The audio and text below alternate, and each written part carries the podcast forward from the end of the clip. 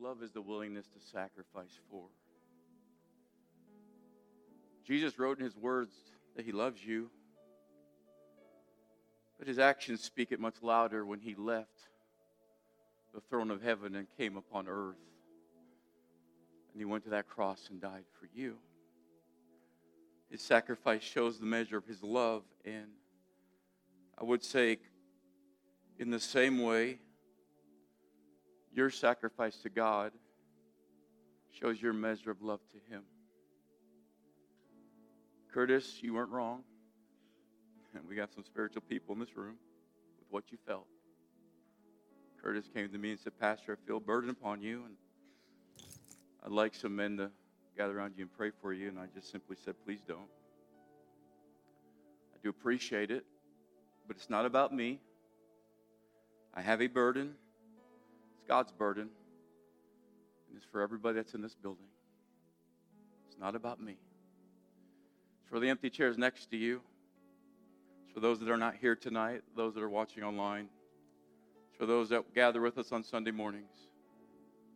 But I have a very, very heavy burden upon me. Psalms 57 and 7.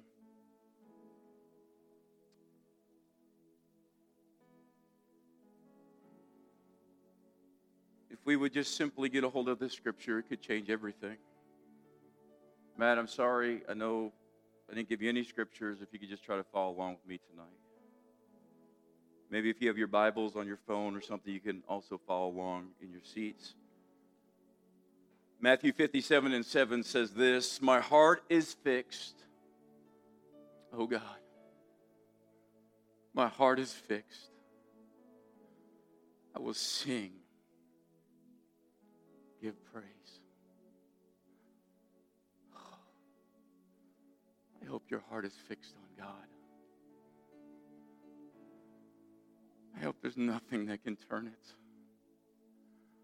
I hope your heart beats just to be in His presence and just to know Him.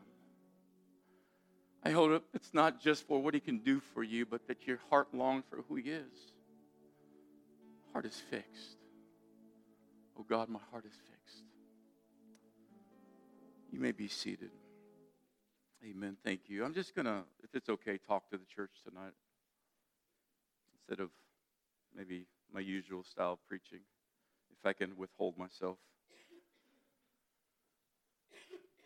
I feel personally like I am probably the least likely man to ever pastor a church. Now, I'm sure other people probably have felt that way, but I truly have felt that way. Um, I never thought I'd be here pastoring this church.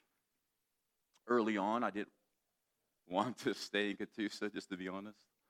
I had my mind set, my eyes set on other things. But it was the God who, for whatever reason, led my steps and led my paths to pastor this church. And I love this church. I love every one of you. I have fallen in love with the city of Catoosa. I think we have well, we're not the largest, I think we have one of the greatest church ever anywhere because of you. And I don't just say that, I mean it. And I truly love you, and I want nothing but the best for every one of your lives. I really do. I it burdens me when I see people going astray. It hurts me when people make bad decisions. It breaks my heart when they start believing lies that the devil has told them. When they start veering from the path of truth and they start going down a path where I already know where the end leads because I've seen it over and over and over and over in the lives of people that I have prayed for and shed tears for, and it breaks my heart. People I've prayed with as a brother People that laid hands on me and spoken words of faith to me. Watch them crash and burn. It breaks this man's heart. Because really, the only thing that matters is that you are right with God and that you make it to heaven. As your pastor, I have really two heartfelt desires as I pastor this church. Number one is I truly desire to persuade you to make that ultimate decision to live for God with all that you are, to give your life to Christ, to hold nothing back. So many are like Agrippa, they're almost thou persuadeth me, and I feel like Paul, not almost, but all the way. Give it all to Him. And the second thing I desire to do is your pastors to teach you the, the ways of God through first the Word of God. It must be broken apart with very great diligence. You must have an encompassing understanding from Genesis to Revelation the books, the verses, the authors, the ultimate author of Christ, and what it's all saying because it can be confusing if you just try to pick and choose things here and things there.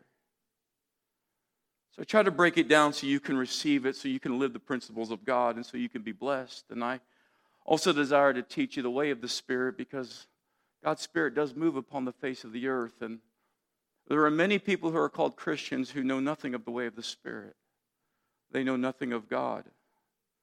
I think of somebody I know who's very close to me who was raised in a church. All of his life went to a Christian school, and then he just told um, his mother the other day, he's, I believe he's 20 or 21, that he didn't know if he believed in God. My heart is broke because he needs a touch of the Spirit. Just to know about the Lord is not enough. There must be a measurable experiential level in everyone's life. That's how the church was birthed in Pentecost, and that's how it still is birthed in the lives of people. We first know about him, and then we have an experience with him, and we truly know who he is. For my life, Jesus showed up when I was 17. I knew about him. When I was 17, he impacted my life in such a dynamic way that I will, I will never be the same again. And he capped it off by filling me with the baptism of the Holy Ghost. And with that experience in my life, I hope and I pray that every one of you, especially every one of these young people that are here tonight, have the same kind of life changing experience that this 17 year old boy had when I was some of your ages. Changed me. Never be the same again. I'm not the same. And I've tried to develop my walk with Christ, both biblically and in the Spirit, and I've tried to bring that to you to teach you, to help you. At times I felt like I beat my head against the wall with no results. And other times you guys call me and give me testimonies, and I rejoice with you for what God's doing. When Curtis walked over to me, I knew he was hearing the Spirit. And I'm very thankful for that, Curtis. But I want to say it doesn't matter the title I possess. It doesn't matter that the uh, pastor's office is called the pastor's office, and I sit in there, or I was elected pastor. The truth is, I'm only your pastor if you allow me to be your pastor. That's the only way. It's voluntarily. Now, you need a pastor in your life, and I would ask you to please, if you're coming to this church and this is your home church, please allow me and my wife, because we're a partner, to be a pastor and a pastor team in your life. The Bible says you need a watchman on the tower that prays, that gets a hold of God and watches what's going on so you can be safe. That is my desire. That is my goal. That's what I try to bring to warn you of danger so you are not destroyed. You know, the life of King Saul is very interesting, and I wish if you would take time to study his life. It's one that you probably wouldn't take a lot of time because, in the end, he's a failure, and who wants to study failures, right? But the Lord spends a lot of time in 1 Samuel developing this man's character named Samuel because he really can connect to all of us. He was called, he was chosen. God did some tremendous things in his life. But he always would push against God, and he specifically pushed back against his spiritual authority, which was the prophet Samuel. in the end, he got very disillusioned and confused, but he would have moments of truth. So you see this man that is vacillating between these extremes. And one moment he sees the truth and he speaks it, and the other moment he is trapped by his own deception. He believes his own stories. And you see this when, when David cut the robe off Saul's um, robe when he was in the cave, and then David felt terrible. Saul leaves, and David comes running out of the cave, falls on his face before Saul, and he says, I shouldn't have done it. You're the anointed king. And Saul was so shocked.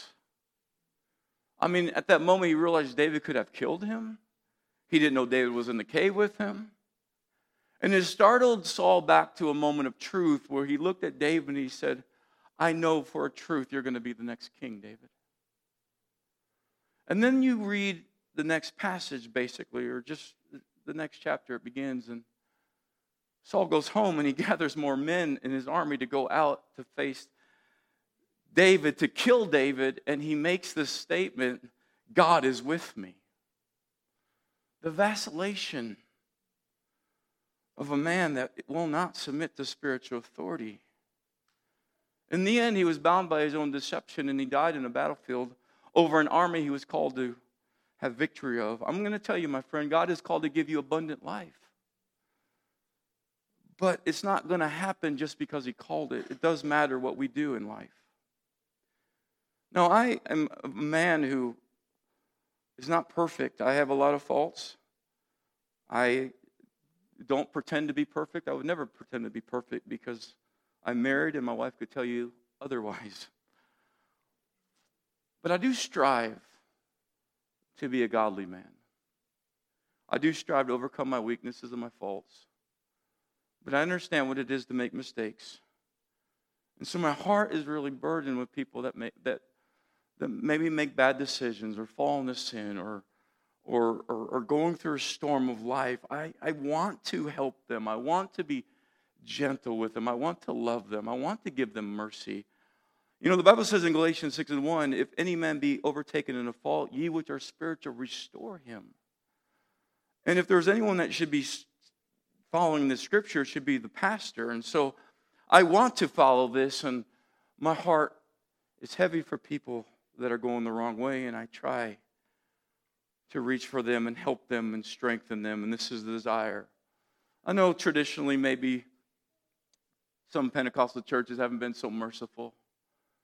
You know, I, I don't know if it's true or not, but someone came back to me and said that, you know, they're saying that um, your ministry, you're charismatic, you don't have standards, you don't care what people do.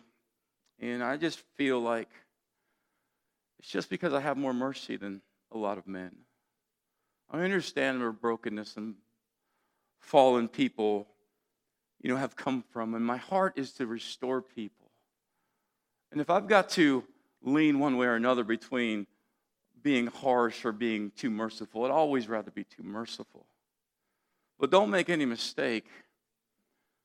I know what I believe. I know why I believe it. And I know what this apostolic church is all about. And I don't, I'm not ashamed of it. In fact, I'm very thankful for everything we have. You see, the question is really a heart, and it's always a heart issue because here's what I know that when you stand before God, and you will stand before God, God is not going to look at your opinions, He is not going to look at your attendance at church. He's going to look at your heart. And your life is going to have been an example of what's really in your heart because what's in your heart comes forth by your conversations. What's in your heart comes forth by your actions, your decisions.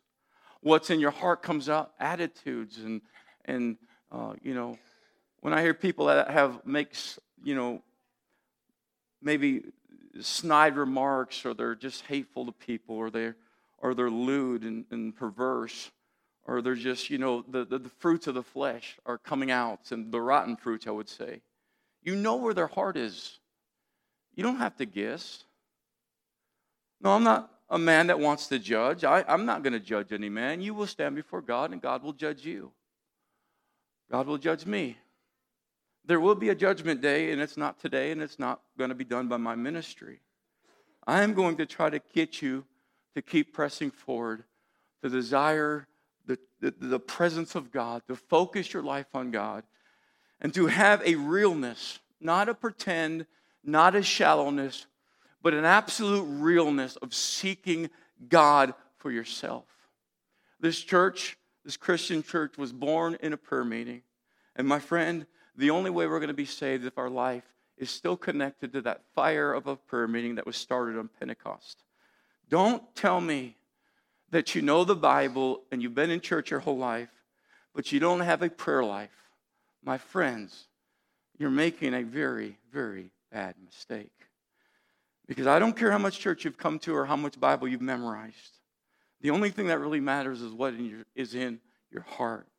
And if you don't have a prayer life, then you don't have a heart for Christ. You see, it's in the prayer closet and in your prayer life when you seek God. I wish I could have taken all of you and gathered you and put you in celebrate recovery on Monday night as Brother Chris was teaching. He's talking about taking the inventory of your heart. And what is really in your heart? What's there? What's beneath the surface of the smile and the, the outward shell of Christian identity? What are the hidden mo- motives that's in, in your heart? You know, David said, You don't even know what's the hidden motives of your heart unless God reveals them to you. Where are your true loves? What do you long for? What do you really want in life? What do you really desire? You see, it's only in the presence of God that God can reflect these things back to you and you can really work on yourself. It's easy to justify yourself, but what's really hard and what really makes a powerful apostolic Christian is when you allow God to take his surgery tools and reach into that heart and start tinkering around in there. I've been on more than one occasion where God said, you got to work on this. And you got this in your heart. And you got to do this. And I didn't even know it was there unless God revealed it. Psalms 42 and 1 says, As a hart panteth after the water brook, so panteth my soul after thee. Oh, what does your soul pant after? What is it that you want? He says, My soul thirsteth for you, God. I want to know you.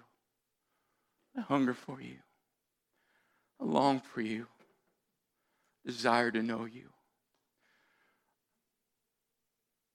You know, it's interesting to me that in every, if you study the New Testament, which I would encourage you to do, in nearly every book of the Bible in the New Testament, and also some in the Old Testament, but in the New Testament, the writer, and most of it was the Apostle Paul, but John, even Jesus talked about it, had to deal with this idea of false prophets and false teaching.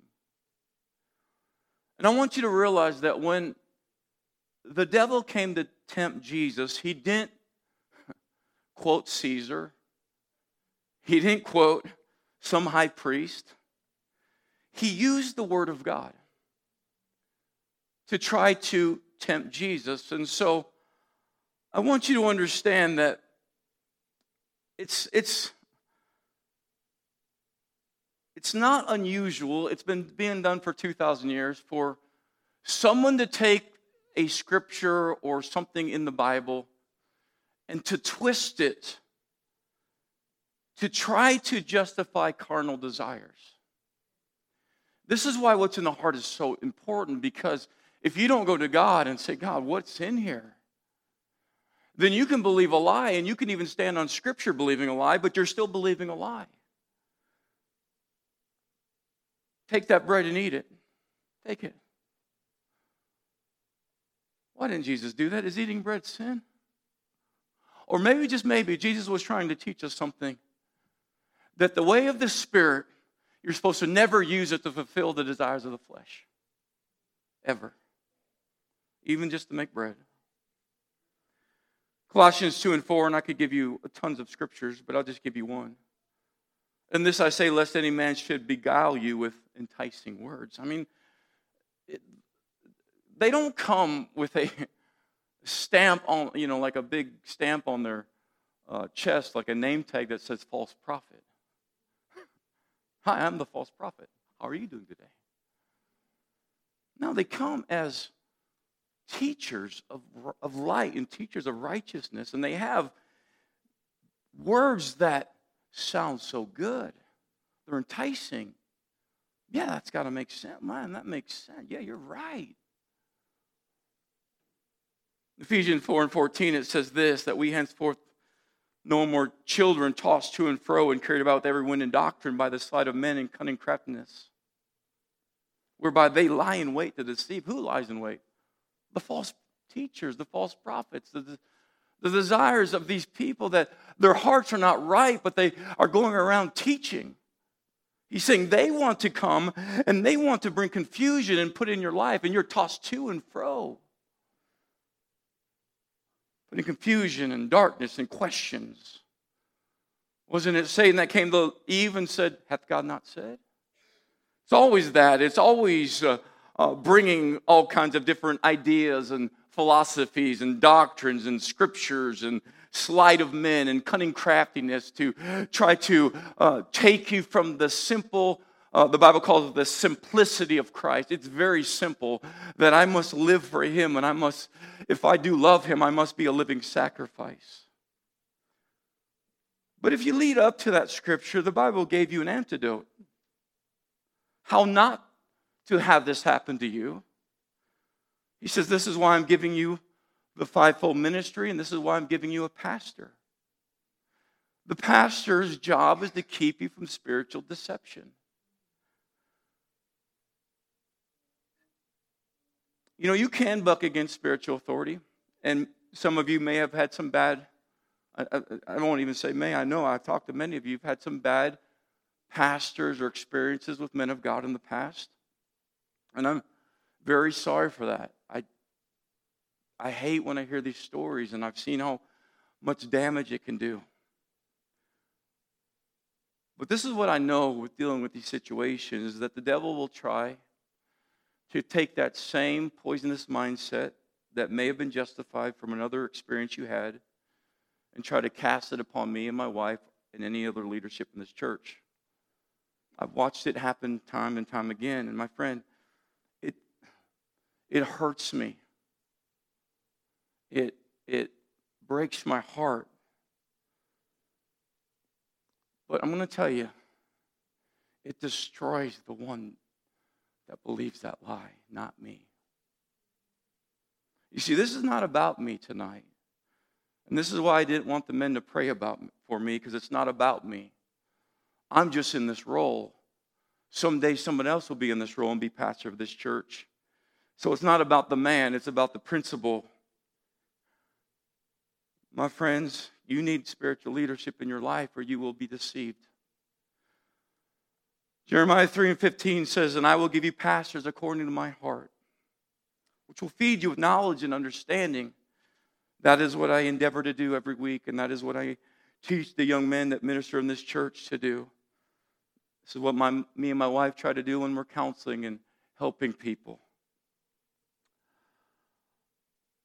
I want to show you what the scripture says of the people that go around and go against spiritual leadership with their own opinions. Jude 1 and 12, and it's, it's very, I mean, it's just straightforward because apparently Jude was dealing with the same issue.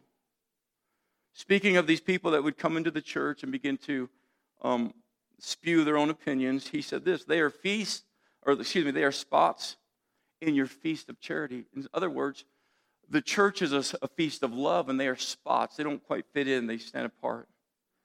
They feast with you, feeding themselves without fear. In other words, they have no fear of God, they just are there. They're going to do whatever they want to do, they don't fear God. And they're going to spew their own opinions, and, they, and then he says this clouds without water, carried about of winds, trees whose fruit is withered without fruit, twice dead, plucked up by the roots. raging we- waves of the sea, foaming out their own shame, wandering stars, to whom is reserved the blackness of darkness forever. I mean, I've had people come to my office and say, Why won't you always just preach love? And I say, Okay, I will preach love because the love of God has transformed my life. But what are you going to do with this kind of scripture? What are you going to do with it? The Lord is a very serious God, and He is a loving God, but I'm going to tell you, my friend, He has lines that He asks people not to cross. In 1 John 2 and 19, uh, John dealing with the same issue. He was pastor in Ephesus for a while. He said, speaking of people that were once with them in the congregation and left, he said, They went out from us, they left us but they weren't of us. Yes, they were here for a while, but they were never really a part of us. They were never really apostolic. They were never really Christians. Because he said this because if they had been of us, if they really were of us, they would have continued with us to this day. You see, the time has proven what was in their heart, and, and the time revealed that because they weren't really the real deal, they left. And so, how foolish would it be to get online and, and read the blogs of people who left the apostolic church? And let that poison get in your mind. They're not of us. They never were, he said. This is why I'm burdened, my friend, because don't let these false prophets put lies and poison in your mind and steal the most precious thing you've got is your life with Christ. Don't give them your ear. Don't, don't, don't listen to their logic. Don't hear their enticing words or their opinions it only breeds confusion. My friend, we have, we have churches all around America to this day that it breaks my heart when I drive by them that they're, they're still having services, but they have no anointing. They have no, they have no power of God. They don't have what we feel this day. Why? Because somewhere along the way, these, these people with opinions that say, you know, we don't have to have prayer meetings anymore. We don't have to live holy anymore. We don't have to have consecrated lives anymore. We don't have to do this anymore until they start doing away with everything, until they still had church. They were were in the building. They called themselves Christians, but they no longer had the power of God among them. I could name them, I'll name you two Methodist. Read some of the history of the Methodist Church. It puts shame to, the, to us who are called Apostolic Church. I mean, they sought God with all their heart.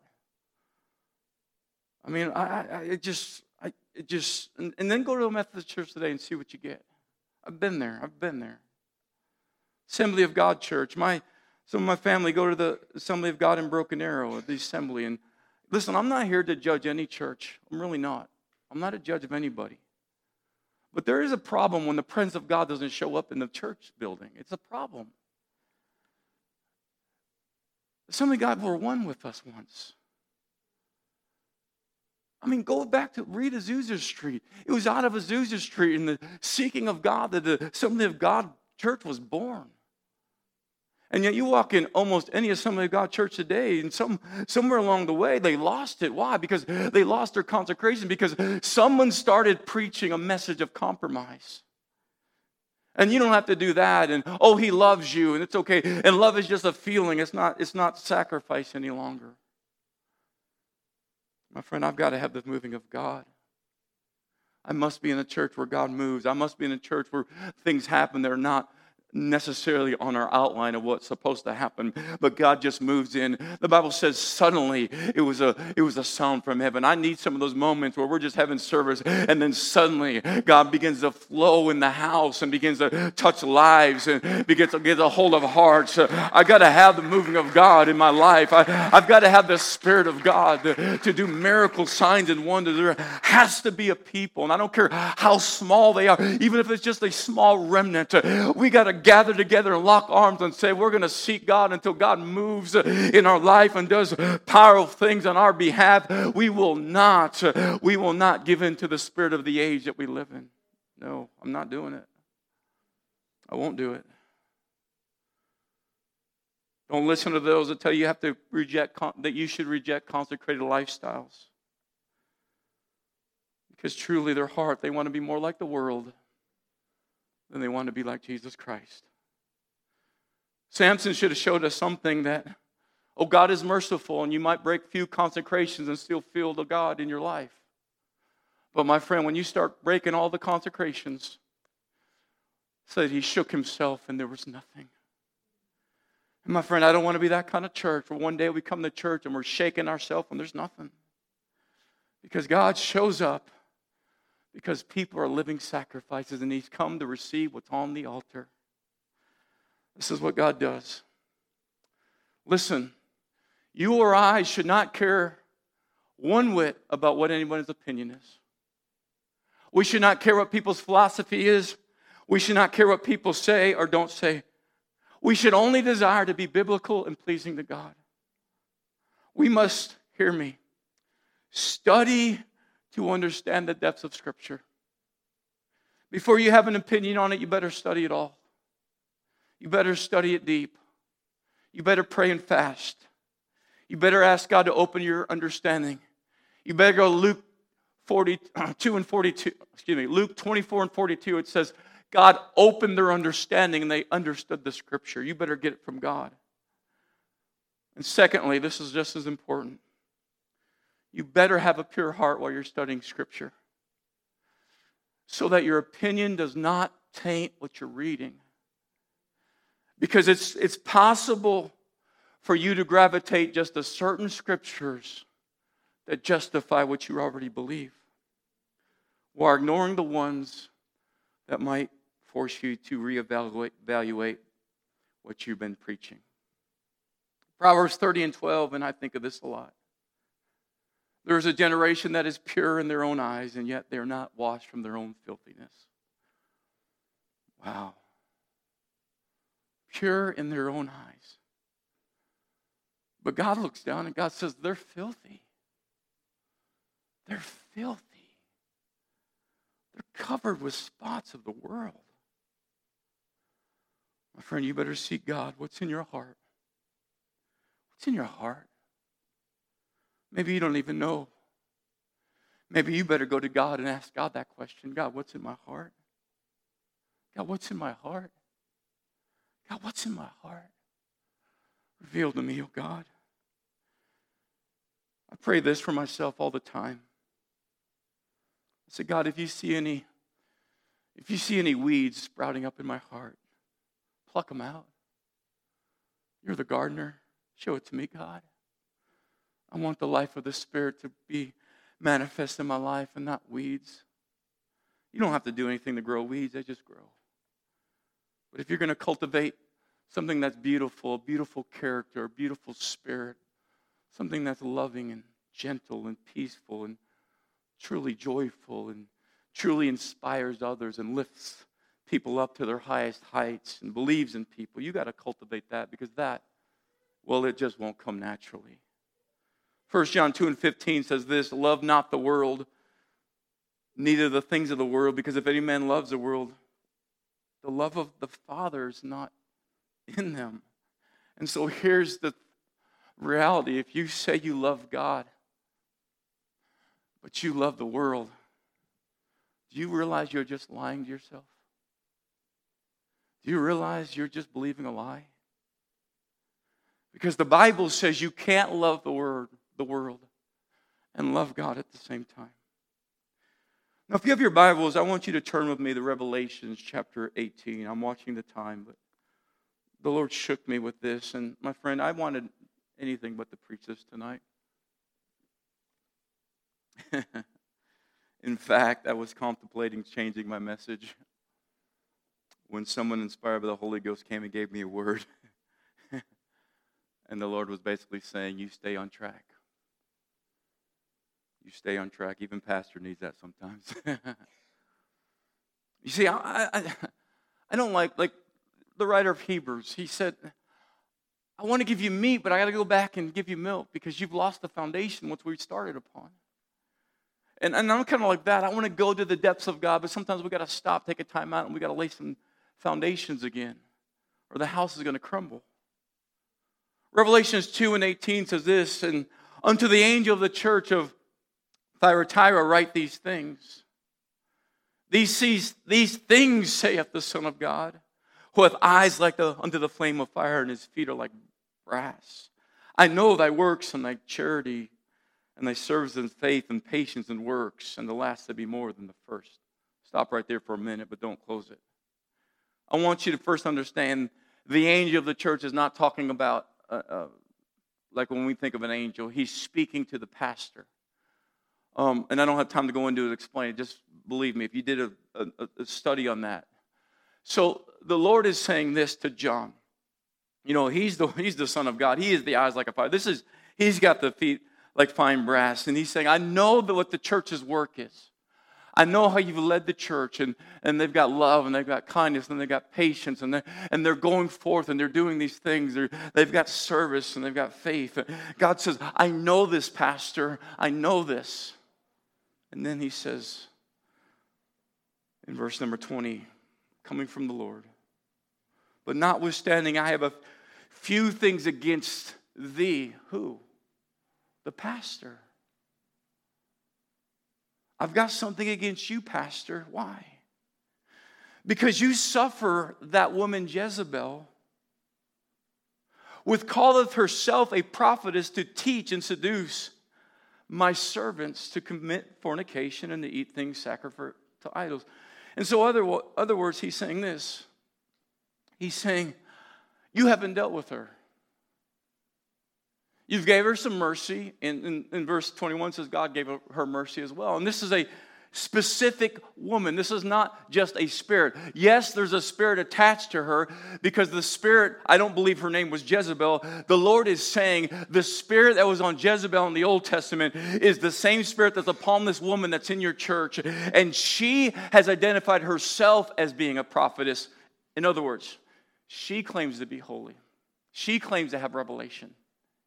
She claims that her opinions are somehow a greater revelation than what's being taught by the pastor. And she's going around and she's teaching her opinions and her doctrines and her philosophies to anyone that will listen. And, Pastor, you've known this and you haven't dealt with it. And so, yes, I'm angry with the woman, but I'm angry with you, Pastor, for not dealing with it. Because her teachings are leading people to sin. And this is the point. She claims it's a higher revelation. She claims it's of God, and yet the outcome is sin. The outcome is brokenness. The outcome is idolatry. And notice verse 21. This is why the Lord wrote this. And I gave her space to repent of her fornication, and she repented not. So it was appropriate to have a time of mercy. It's an appropriate, God always gives people a time to repentance. God reached for her in services. God let the Spirit of God flow. He sent preachers, evangelists, whatever, give her those moments to repent, but she refused. Verse 22 Behold, I will cast her into a bed and then commit adultery with her into great tribulation, except they repent of her deed. So he's saying this if you don't go talk to her, deal with her, I'm going to have to deal with her. And it's going to be very harsh judgment. Now, verse 23 deals with anyone that is listening to her. And I will kill her children with death. My friend, this is this. I mean, can you imagine opening the envelope and this is the letter you got from God? And this is a real letter, went to a real church with a real lady and a real pastor. It's not a metaphor. Anyone that's listening to her, he said, I will kill her children with death. So that all the church will know that I am he that what? Searches the scripture online that he's got up says the minds and the hearts, but I like how the King James says it. It says searches the reins of the heart. He see, it always goes back to the heart. The heart wasn't right with the woman, and the heart wasn't right with the ones that were listening to the women. And then he said in verse 24, and God is saying there's a separation, I'm drawing a line, but now say unto the rest of the church. You see, I'm happy with the rest of the church. They haven't took the doctrine. They haven't listened to her opinions. They haven't taken it.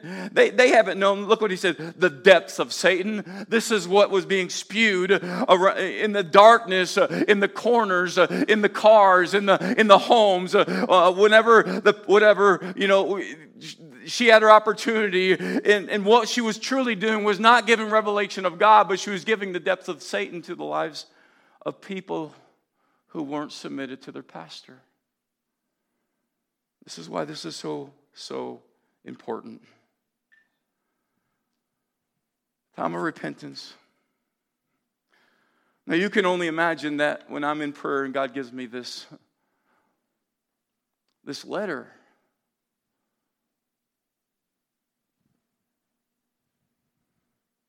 God, I don't know what exactly is happening. But I pray, heed my warning. Heed my warning because I don't want to see judgment coming on your life. I pray for you. I love you. I desire the best for you. But if there's anybody that's going to think they're going to come into this church and they're going to destroy the apostolic faith and doctrine, my friend, you better take heed. We are an apostolic church and we believe in holiness. And I'm not ashamed of that. I believe in separation from the world, absolutely. The body is the temple of God, so we keep it free from drugs. We keep it free from alcohol. We keep it free from tobacco. We keep it free from perverse conversations. We remain sexually pure. We believe in the distinction of two genders. We believe in modesty. And the question really is, and it's this, and this is what the lady in Jezebel, uh, the lady God called Jezebel in Revelation, and this is the question God would ask us today.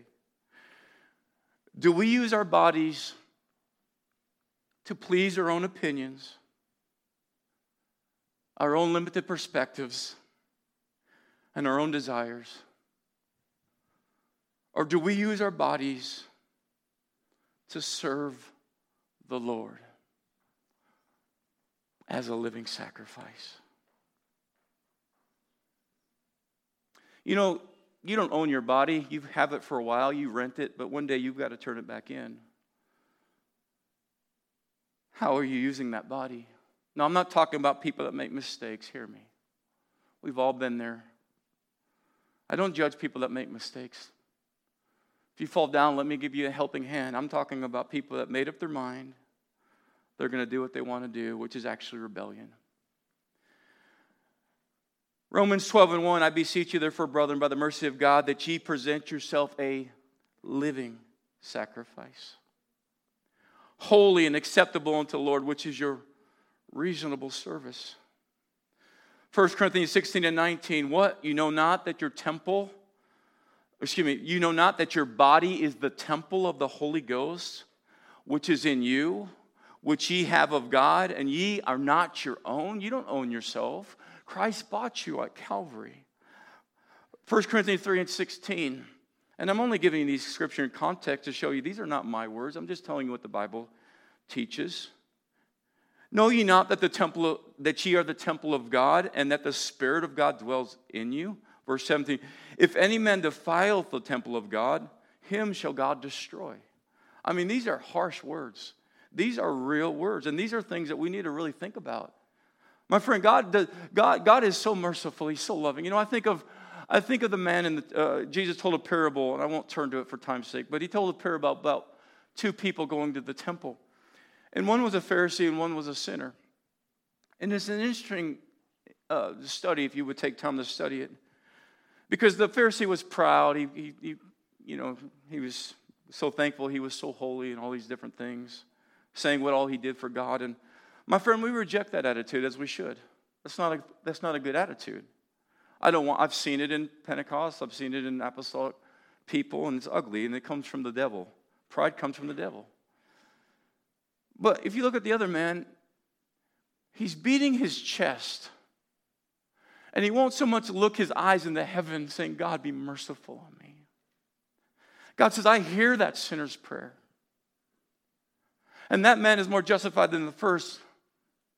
But I'm going to tell you what absent from that story is anyone that's in the temple that is justified in their own sin and is determined to do their own thing in sin. Do you think that is any different from the man that's going to, going to be proud of how holy he is? You think the person that's proud of the, or stubborn and determined to go in their sin, that God's going to justify that? My friend, you are sadly mistaken and you haven't read the gospel at all. It does matter what's in the heart, and what's in the heart does work its way outside, my friend. It absolutely does. The problem is that some only try to clean the outside, and this is what Jesus was trying to deal with. You've got to deal with the heart.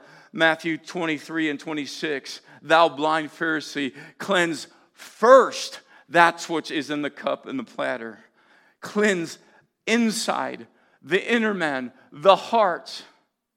Then he says that the outside may be clean also. My friend, it always works itself. Let me tell you, I don't have to teach anybody this. When people come and get full of the Holy Ghost and they start seeking God, they start changing things about themselves without anybody telling them. Why? Why does this happen? Because when you fix the heart, it manifests itself on the outside. It always does, it always will. If you only focus on the outside, then yes, there's something wrong with that. But if you reject God's hand to reach down and change people, then my friend, we're just all lost in sin. It's sanctification, it's what He did at, the cross at Calvary when he paid the price for us. But then he said, I sanctified you, which means I took you from that sinful state and I've transformed you slowly and molding you and, and making you and changing you into that glorious state that I've died for you to be. You know, stubbornness is like, the Bible says, like witchcraft.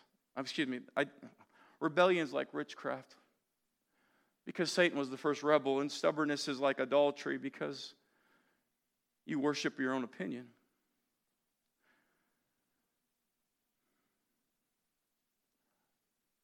I want to, I need two people. Chris, Skylar, would you do me a favor? I see the time. Just give me a couple more minutes here.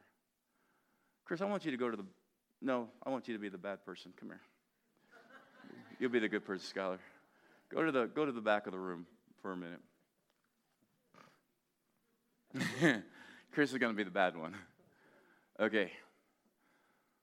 This stage represents being in the presence of God and having a consecrated life.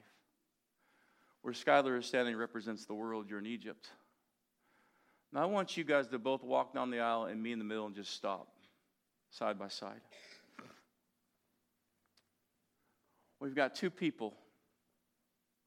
Stop. In the right, in the exact same place. Skylar was in the world, but look how many steps he made to get his life to the Lord. He's not all the way up here yet, but he's made steps. He's done some incredible things. I honor everything you've done, Skylar. I honor your prayers, your, your studying, your, uh, every, everything you've given to God. Maybe you're not up here yet where God has called you to be fully yet, but you're there and you know you're going the right way.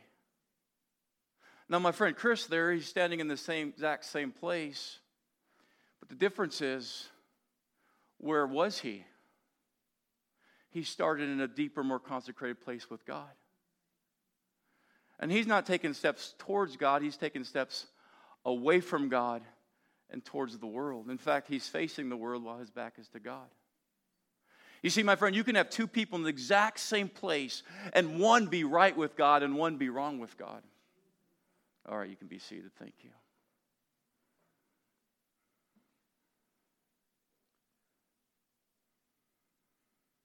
I commend anyone that is just taking one more step to Christ. See, I don't know where you are right now. We've got people in all different spiritual development. And it doesn't matter where you are. I'm glad you're, you are where you are as long as you're making steps towards Christ. But, my friend, if you're taking steps towards the world, you better reevaluate yourself. So, real fast, I'm just going to say this part, which I would rather skip, but I will not. Our church is open to sinners. Anyone can walk through that door, and we're going to love you. I don't care how you are, who you are. We've had murderers walk in the church. We love them. I don't care if you come in as a transgender or, or any other sin.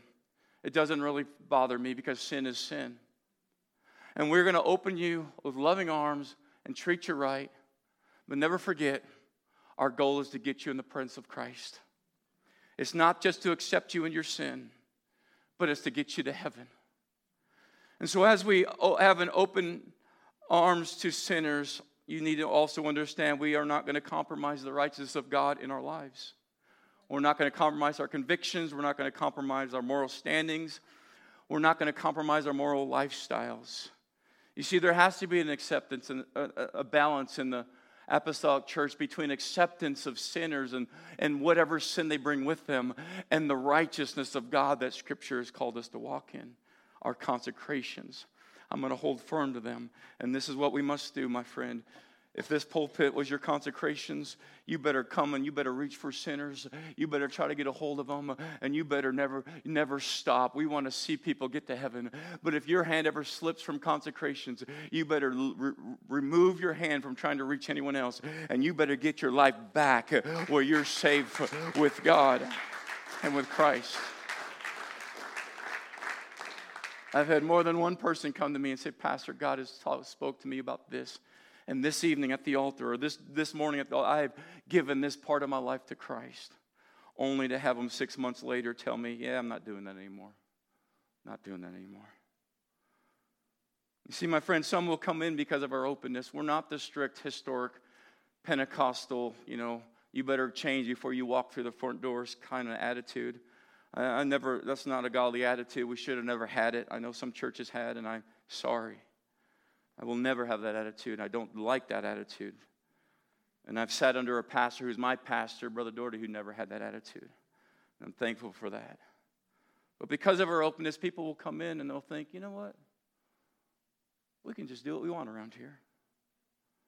Take advantage, be in rebellion, rejecting uh, spiritual submission rejecting who we are in Christ, thinking, oh, I'll just change the whole church, having their own agendas.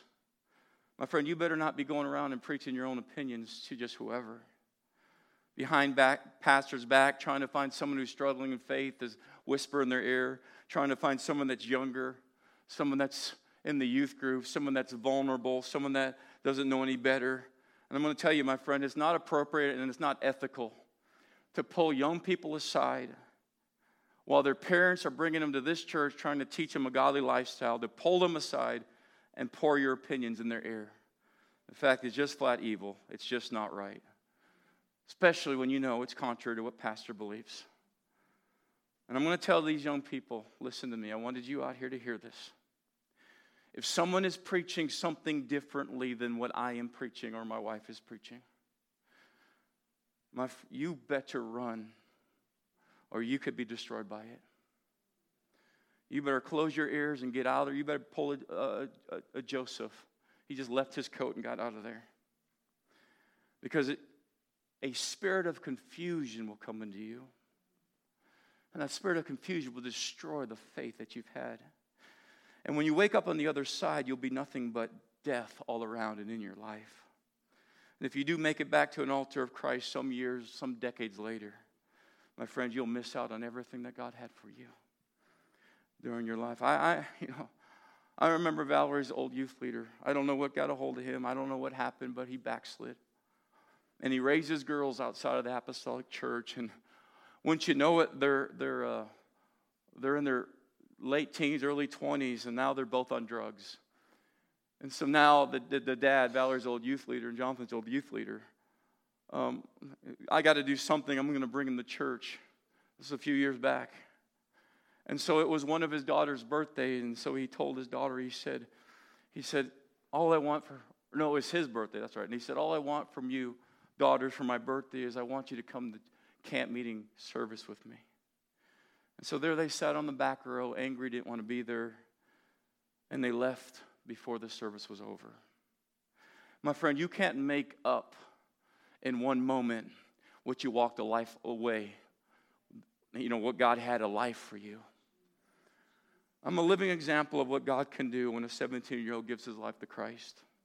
I'm not perfect. I made my share of mistakes, but God has picked me up every time and He's carried me. And He's never been, He's never judged me in the sense that He He wanted the worst for me, but He only ever disciplined me out of love. Because you've got to have a heart that's pliable and a heart that loves God. You've got to have a, God, a heart that wants to be more like Jesus and less like the world. Your attention's got to be more in heaven and less on the things of the world and the atmosphere of the world. Because, my friend, if you seem to be getting closer to the world and you notice it in your life, you better stop and get to an altar. And you better let some convictions get a hold of you. You better, if the lack of conviction in your life is causing you to be more like the world, then you better get some biblical conviction, convictions in your life. And if you need help, I'll help you out with that. I will. The gospel is a sword. I'm about to close. The gospel is a sword, it divides people. Because Jesus makes no room. He says, I am the only way of salvation. Jesus is not all inclusive, He's not at all. He says, There's one way. And He said, If you follow me, you'll be hated for my name's sake. Yes, they're going to hate you.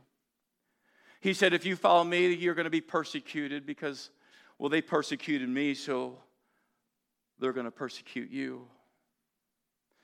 But I'm going to tell you, young people, hyphen, and every person that's in this auditorium and online or hears this message in the future. In the midst of this dark, unholy, proud, blaspheming world that wants to lay down every consecration and go do what the flesh wants to do we must link arms and stand tall and be unashamed of who we are in Jesus Christ. He has called us to be the salt and the light. He has called us to stand and reflect the testimony of Jesus Christ and what He's done in our lives. I once was lost, but now I'm saved. I was broken and going to hell, but He found me. I was addicted to sin, but He pulled me out. I was this, that, or the other. The scripture says, Some were such of you, but we've been washed and we've been cleansed and we've been sanctified, which means transformed and changed. This is what God does. because this is the secret God wants the best for you. He wants you to live that abundant life.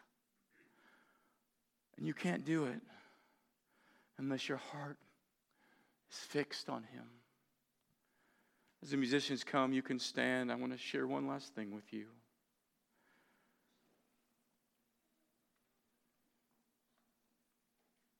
I, uh, many of you know, before you start playing, I'm going to share a couple lyrics, but just get ready and I'll turn it over to you. As many of you know, I had a beloved dog that um, I've had for forever. His name was Bogart. No, he got that name because we had a Humphrey at the time, so we had Bogart, or Humphrey Bogart, right? But Humphrey didn't last long. He something was wrong with him, but Bogart had been around, he's been around with us for 14 or 15 years. He's one of those timid dogs. He was always timid, very furry. Been on three, three moves with us, lived in three different houses. I knew uh, he was going downhill. I've been telling my wife. And I knew perhaps something would have to be happening if he didn't bounce back. Two years ago, he got kind of sick, but bounced back was hoping for the same. I came home last night and I found him there, laying there, and he had been deceased. He was no longer alive. And my heart, you know, anyone that's a dog person, you know, you kind of have a special bond with your dog. And my heart was saddened. He was a very good dog. And I had to go bury him, you know. And so Gabe came out and helped me, and we're just digging this hole and, you know, it's just kind of weird. You're digging a hole for your pet that you've always, you know, been there for 15 years. And then you just put them in there. I don't know how you're supposed to bury a dog. I don't know, like, I know how to do humans. We, do, we have very, like, elaborate ceremonies. And then we just threw dirt back on him. And I was thinking of all the 15 years that he was with us, and I got to thinking of how short life really is. A dog's life is much shorter than ours, but ours is going to pass like that. Young person, if you ever have a time, gather around Sister Doherty and ask her, How long does it feel? She'll tell you just a moment. You know, and, and maybe we could just sing this song again, but before we sing it, I've asked them to sing it Sunday night. Maybe we just end with it again tonight, nothing else. But the lyrics are this I just want you, speaking to God, nothing else. Nothing else will do. I just want you, God. Nothing else. Nothing else will do. I'm not here for your blessings. Jesus, you don't owe me anything. All I really want is I just want you. I'm caught up in your presence. I just want to sit here at your feet. I'm caught up in this holy mount, and I never want to leave. I just want you. As the musician begin to play, would you close your eyes? And would you just pray that? God, I just want you. That's all I want. I just want you, God. I just want you. Just want you. As we sing this song, you're welcome to come pray or find a place to pray, but God is in this house. Maybe we can just get in the presence of God for a few moments before we leave this.